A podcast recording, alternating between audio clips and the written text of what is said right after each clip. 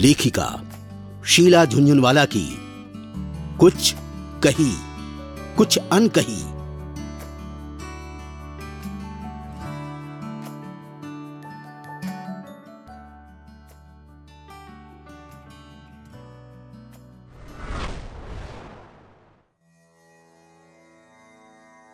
कुछ प्रतिक्रियाएँ।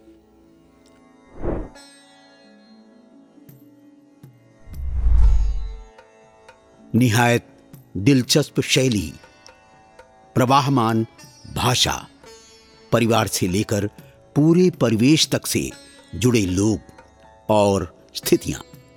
ये किताब शुरू से अंत तक रहस्य, रोमांच, प्रेम, संघर्ष, राजनीति, प्रशासन, टकराव, उपलब्धि और फिर नियति के अनेकानेक खेलों से साक्षात्कार कराती है।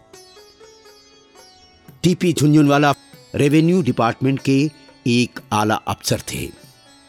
छापे डालने के तनावपूर्ण क्षणों में किस किस तरह के खतरे उठाते हैं? किस तरह के प्रलोभन और हथकंडे काम में लाए जाते हैं? ये शायद पहली बार इस किताब से जानने को मिला। समसामयिक राजनीति और शासन तंत्र के अनुभवों पर सटीक टिप्पणियों के साथ साथ इस पुस्तक से आपातकाल संबंधी कतिपय प्रचलित धारणाओं के बारे में एक नए पहलू से सोचने का मौका भी मिलेगा। कन्हैयालाल नंदन, नई दुनिया से।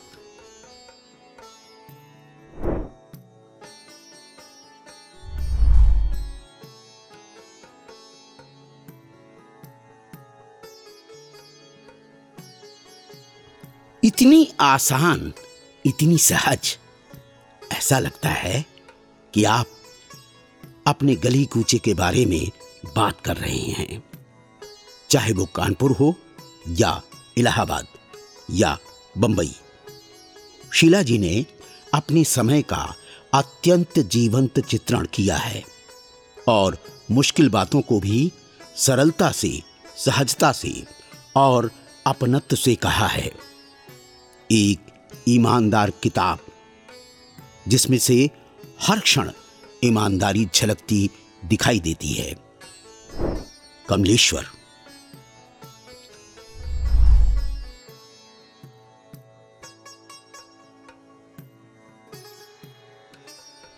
कहीं अनकहीं में बनावट कहीं नहीं है। सब कुछ सहज भाव से कहा गया है। कहीं कहीं तो ऐसा लगता है कि हम कोई उपन्यास पढ़ रहे हैं। रहस्य, रोमांच से भरा उपन्यास। और कहीं कहीं अंतरंग, आत्मिक क्षणों को दिखाता हुआ गृहस्थ जीवन। एक क्षण को भी नहीं लगता कि ये वर्णन कृत्रिम है। विष्णु प्रभाकर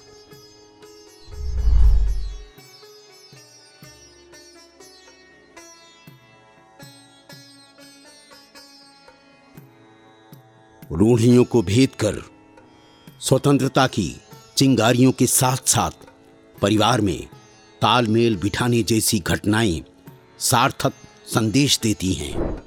डॉक्टर शेर जंग गर्ग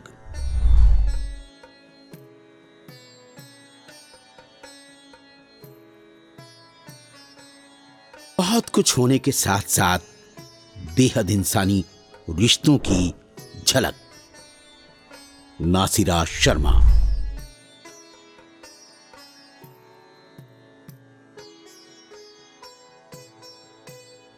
कुछ कही, कुछ अनकही, एक मर्यादित प्रेम प्रसंग के बाद ज़िंदगी की जद्दोजहद से गुजरते हुए जहाँ पहुँचती है, वहाँ आसपास के लोग भी उसका एक हिस्सा हो जाते हैं।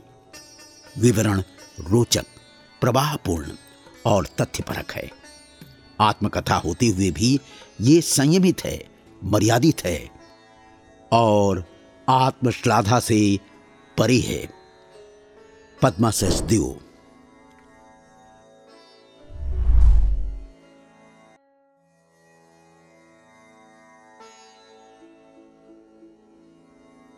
रहस्य रोमांच, तिलिस्म, रोमांस, सब।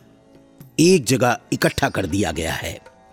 मर्यादाशील जीवन के सिद्धांत को पकड़े हुए अपने समय का जीवंत खाका है। वसंत साठे।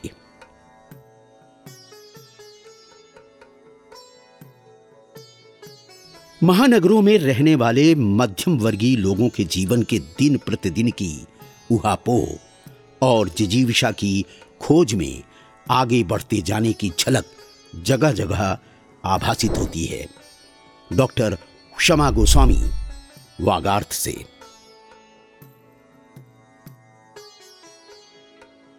सभी प्रणय चित्रों में गरिमापूर्ण और सधी हुई मानसिकता के साथ एक सतत ठहराव है। छिछुरापन या आजकल जैसा उशंखल प्रेम नहीं है। वो जो सीमाएँ लांघ कर बह जाता है। डॉक्टर कुसुम अंसल, संचेतना में।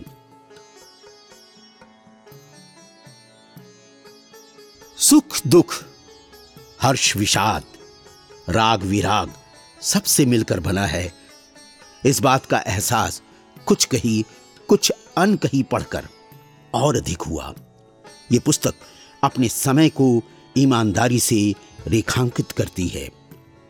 राधे श्याम दैनिक हिंदुस्तान में।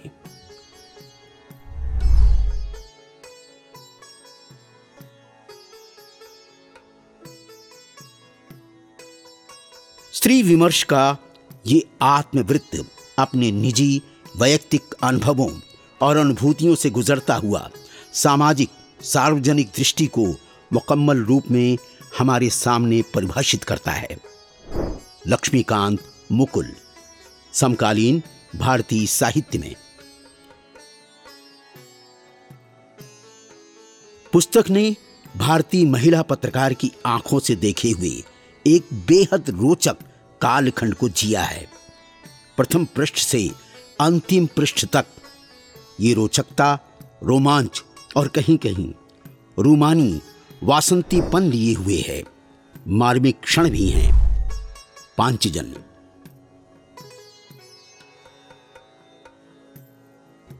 कहानी, संस्मरण, यात्रा वृतांत पत्र, डायरी आदि अनेक विधाओं से साक्षात्कार कराती एक अत्यंत पठनीय पुस्तक, रविंद्र कालिया।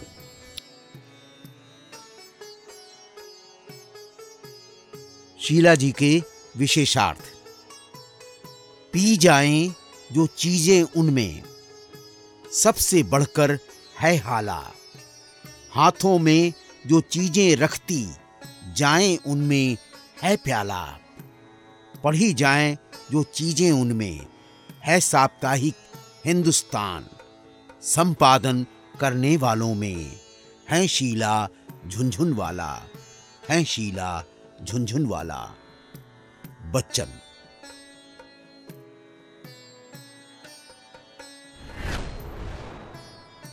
पद्मश्री शीला झुंझुनवाला वरिष्ठ साहित्यकार, संपादक एवं शोधकर्ता। वरिष्ठ साहित्यकार, संपादक एवं शोधकर्ता, पद्मश्री शीला झुंझुनवाला का जन्म 6 जनवरी 1927 को कानपुर, उत्तर प्रदेश में हुआ। स्कूली शिक्षा एस एस सेन बालिका विद्यालय में हुई। क्राइस्ट चर्च कॉलेज कानपुर से बीए डीएवी कॉलेज से एमए अर्थशास्त्र एवं एलटी की उपाधि ली। हिंदी साहित्य सम्मेलन प्रयाग से साहित्य रत्न एवं प्रयाग महिला विद्यापीठ से विदुषी ऑनर्स। कानपुर के ही म्यूनिसिपल गर्ल्स कॉलेज में एक वर्ष अर्थशास्त्र का अध्यापन। टाइम्स ऑफ़ इंडिया प्रकाशन समूह के प्रतिष्ठित साप्ताहिक धर्मयुग में काम करने के उपरांत वो दिल्ली से प्रकाशित महिला पत्रिका अंगजा की संपादक रहीं।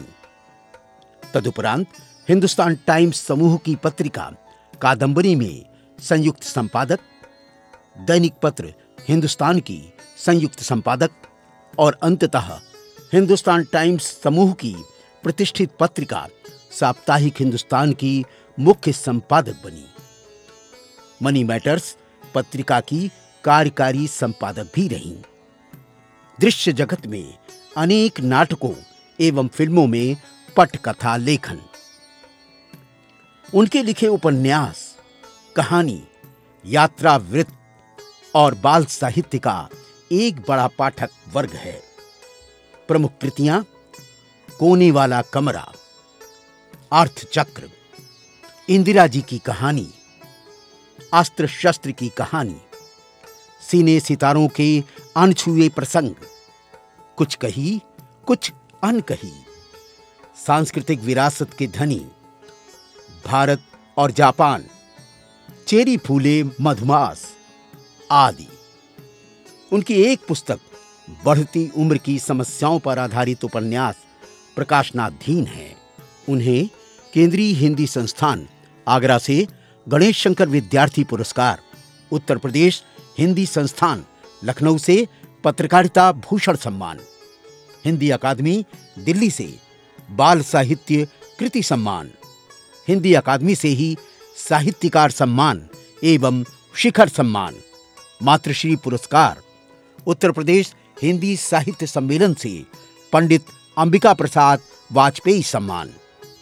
अखिल भारतीय युवा अग्रवाल से लोहिया पुरस्कार। हिंदी कश्मीरी संगम से लल्लेश्वरी शारदा सम्मान आदि कई अन्य पुरस्कारों से भी सम्मानित किया गया है। उन्नीस सौ इक्यानवे में भारत सरकार द्वारा वो पद्मश्री अलंकरण से भी विभूषित हो चुकी हैं। संप्रति टीपी झुंझुनवाला फाउंडेशन, प्रियदर्शनी, सूर्या संस्थान, लेखिका संघ आदि अनेक सामाजिक, साहित्यिक और सांस्कृतिक संस्थाओं से संबद्ध। संपर्क सूत्र, आर अठारह, साउथ एक्सटेंशन, पार्ट टू, नई दिल्ली, एक एक शून्य शून्य चार नौ। फ़ोन, आठ आठ शून्य शून्य छ चार चार तीन तीन आठ। नौ तीन एक दो दो आठ एक छ सात तीन। Email, Sheela Jhunjhunwala, at the rate of Yahoo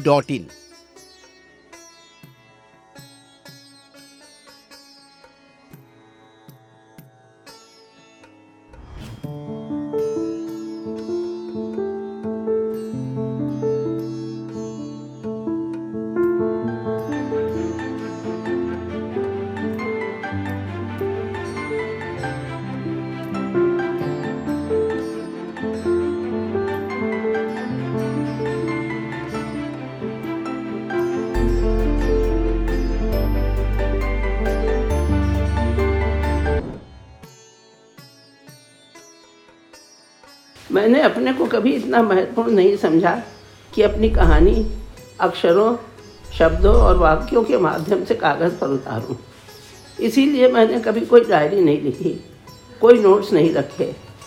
तरतीब से कभी कुछ कलमबद्ध भी नहीं किया। यहाँ तक कि अपनी स्वयं की रचनाओं की कॉपी भी नहीं रखी। अपने जीवन को, अंतस को उजागर करने का ये संकोच कहीं ना कहीं आज भी मेरे मन में है। फिर भी पता नहीं कैसे ये बीता हुआ कल संस्मरणों का एक जखीरा बन गया। अनायास इस कल की केंद्र बिंदु मैं बन गई, ठाकुर बन गए। ठाकुर, यानी टीपी यानी टीपी झुंझुनवाला मेरे स्वर्गीय पति।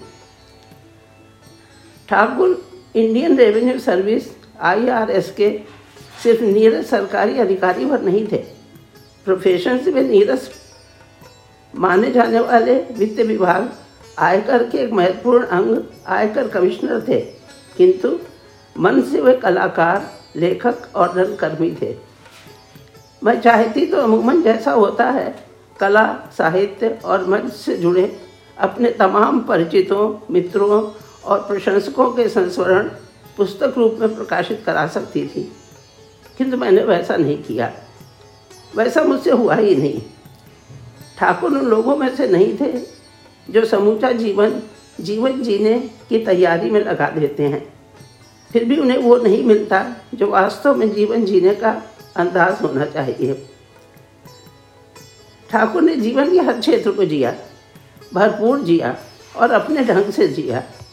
मैं, उनकी जीवन संगनी, उनके हर क्षण, हर कृति की साक्षी थी। इसीलिए मैंने सोचा, मुझसे बढ़कर कौन जान सकता था उनके मन को? उनकी अपूर्व संकल्प शक्ति, जिजीविषा कार्य क्षमताओं उपलब्धियों एवं चारों ओर फैले उनके सामाजिक, पारिवारिक अंतर संबंधों को। मैंने ज़िंदगी से कभी कुछ पाने की चाहना नहीं की। बस एक विश्वास मन में था कि ईश्वर जो करेंगे अच्छा ही करेंगे। और विश्वास की इसी डोर को पकड़े पकड़े मैं तिरती रही। एक लहर से दूसरी लहर पर, एक मुकाम से दूसरे मुकाम तक। इन सात दशकों में हवाओं के ठंडे और गर्म थपेड़ों ने न जाने कितनी बार मुझे सहलाया, न जाने कितनी बार मुझे स्पर्श किया। कई आसपास से छूते हुए निकल गए। कई अनुभूतियों की चकाचौंध मुझे अंदर तक सराबोर कर गई। अनुभूतियाँ भी ऐसी जो बादलों की ऊंचाई तक ले गई तो स्वर्ग से पाताल की झलक भी दिखा गई। इस सारे दौरान बहुत कुछ जुड़ा, बहुत कुछ टूटा। जो जुड़ा, वो इतना सुंदर था कि उसको मापने का कोई पैमाना नहीं था। वो एक भरा हुआ चषक था, जिसमें अमृत ही अमृत था। वो चषक जब टूटा, तब भावनाओं के स्वरों की अनेक प्रतिध्वनियाँ अटूट आवाज़ पीछे छोड़ गया। जो लौट लौट कर दंश देती रहीं, रुलाती रहीं, क्योंकि उनका रिश्ता यादों से था और यादों का अपनों से। मैं भीगती रही अंदर ही अंदर। बातें करती रही अपने आप से। और मैंने सोचा, जो गया है वो मेरा बहुत कुछ ले गया है। पर जाते जाते अपना भी तो बहुत कुछ छोड़ गया है मेरे पास। प्रकाश किरण की भांति एक विचार आया। वो बीता हुआ कल मयूर पंखी यादों में सिमटने लगा और ये किताब बन गई। मेरे एकांतिक के अतिरिक्त इस किताब में और भी बहुत कुछ है पाठक के लिए। संघर्ष के वे दिन जो सहज असहज में प्रेरणा देते रहे हैं। ये कहानी है उन पात्रों की जो बीते हुए कल में सजीव थे। ये गाथा है उन उपलब्धियों, अनुभवों, संघर्षों एवं घट्टा चक्रों की, जो आज भी समाज में कहीं ना कहीं किसी न किसी रूप में लोगों के हिस्सों में आते रहते हैं और घटते रहते हैं। किंतु इनके साथ जुड़ी एक लेखक, पत्रकार, समीक्षक की अंतर्दृष्टि भी, जिसने समसामयिक राजनीति और शासन तंत्र को न केवल करीब से देखा है, झेला भी है और उससे अपने निष्कर्ष भी निकाले हैं। ये पुस्तक बीती हुई सत्य घटनाओं की सिलसिलेवार पेंटिंग है। मैं तो सिर्फ़ वो आवाज़, वो प्रतिध्वनि हूँ जिसे आप सुन रहे हैं। आप कहेंगे, आप बीती लिखते लिखते तो आपने जग बीती ही लिख डाली, एक पूरे इतिहास की सदंचना कर दी। ये कल क्या है? ये बीता हुआ कल, ज़िंदगी की सच्चाइयों से जुड़ा कल अनुभूतियों का कल इतिहास ही तो होता है। हर क्षण गुजरने वाला पल ही कल बन जाता है और फिर इतिहास की संज्ञा पाता है। आज जब मैं अपने अंतर में झाँकती हूँ, तब चारों ओर कल ही बिखरा दिखाई देता है। उम्र के इस मोड़ पर आज जो कुछ है, वो कल की परछाई तो है। उस कल को घटना चक्र, जीवन की सच्चाई या फिर आत्मकथ्य, कुछ भी कह सकते हैं। ये कल ही सच है। अक्षत है, यादों की ना खत्म होने वाली अमर बेल है। पर ये मेरे परिवार का दस्तावेज़ नहीं है। इसमें बहुत से लोग जुड़े हैं, बहुत ऐसे भी हैं जिन्हें जोड़ना चाहकर भी नहीं जोड़ सकी, शब्द सीमा के कारण। सूर्य से मेरा नाता पुराना है। जीवन भर सूर्य की नैसर्गिक स्नेहमयी थपथपाहट से मेरा दिन शुरू होता रहा। आज भी सूर्य महाबली सूर्य से मैं ऊर्जा लेती हूँ। मेरी चेतना का मूलाधार वही है। उगता सूरज के साथ मेरी कर्म यात्रा शुरू होती है। दोपहर के सूरज के साथ मुझे शक्ति मिलती है। शाम के ढलते सूरज से जो कहीं और उगकर अनंत संभावनाओं को जन्म देता है, मैं प्रार्थना करती हूँ, हे सूरज, तेरी यात्रा के समान मेरी यात्रा भी ऊर्जामय हो। कभी रुके नहीं। और इसी प्रकार अविराम गति से चलती रहे।